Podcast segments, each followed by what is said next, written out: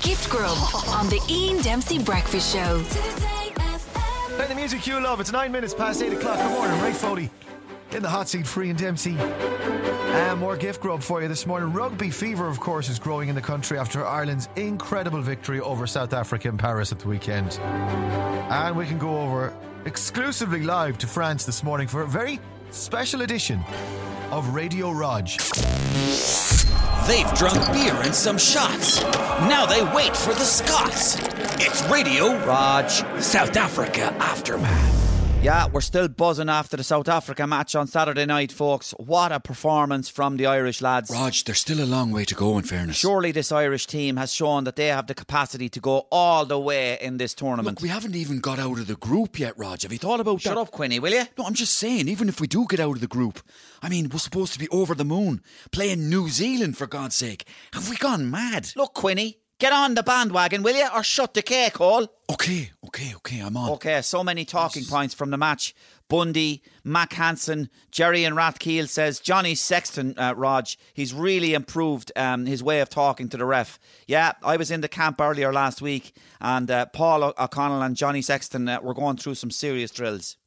Right, Johnny, let's go over this again. Yeah. The ref fails to identify potential South African foul play.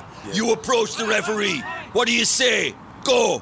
F sake, ref. What the f do you think you're doing? No, Johnny, remember.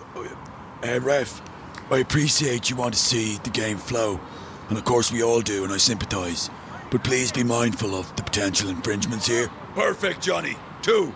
Ireland are on the attack, but the ref somehow awards South Africa a dodgy penalty out of nowhere. Go. You stupid. Hold! Ref, that's a lovely aftershave you're wearing. I- Is it Paco Rabanne? Perfect. The ref is looking at a suspected headbutt by Tyke Furlong. You approach the ref. Ref, I liked one of your posts on Instagram. Your posts are excellent. And more! You've got deadly eyebrows. Yes! Perfect, Johnny.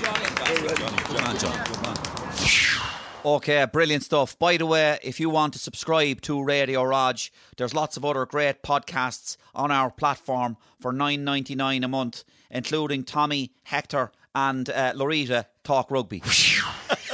Jesus, I was just looking at the sheer strength of Tyke Furlong, lads. Ah, Tommy, I mean, how much? Do you know how much do you think he could lift? Do you think? Do you think he could lift? I don't know. Bohola. Ah, Tommy, what's the smallest Aran Island, Hector? Inishere, Scuba! Ah! He'd f***ing lift Inishere, so he would. and loads more podcasts, folks. Raj, Peter O'Mahony and Kate Earls are downstairs looking for you. Raj, you coming out? Raj, come on! Oh, okay, uh, uh, back after the break. I'm Bundieki and I love bulldozers. Introducing a range of new high-tech explosive bulldozer from Connacht, designed by Bundyaki.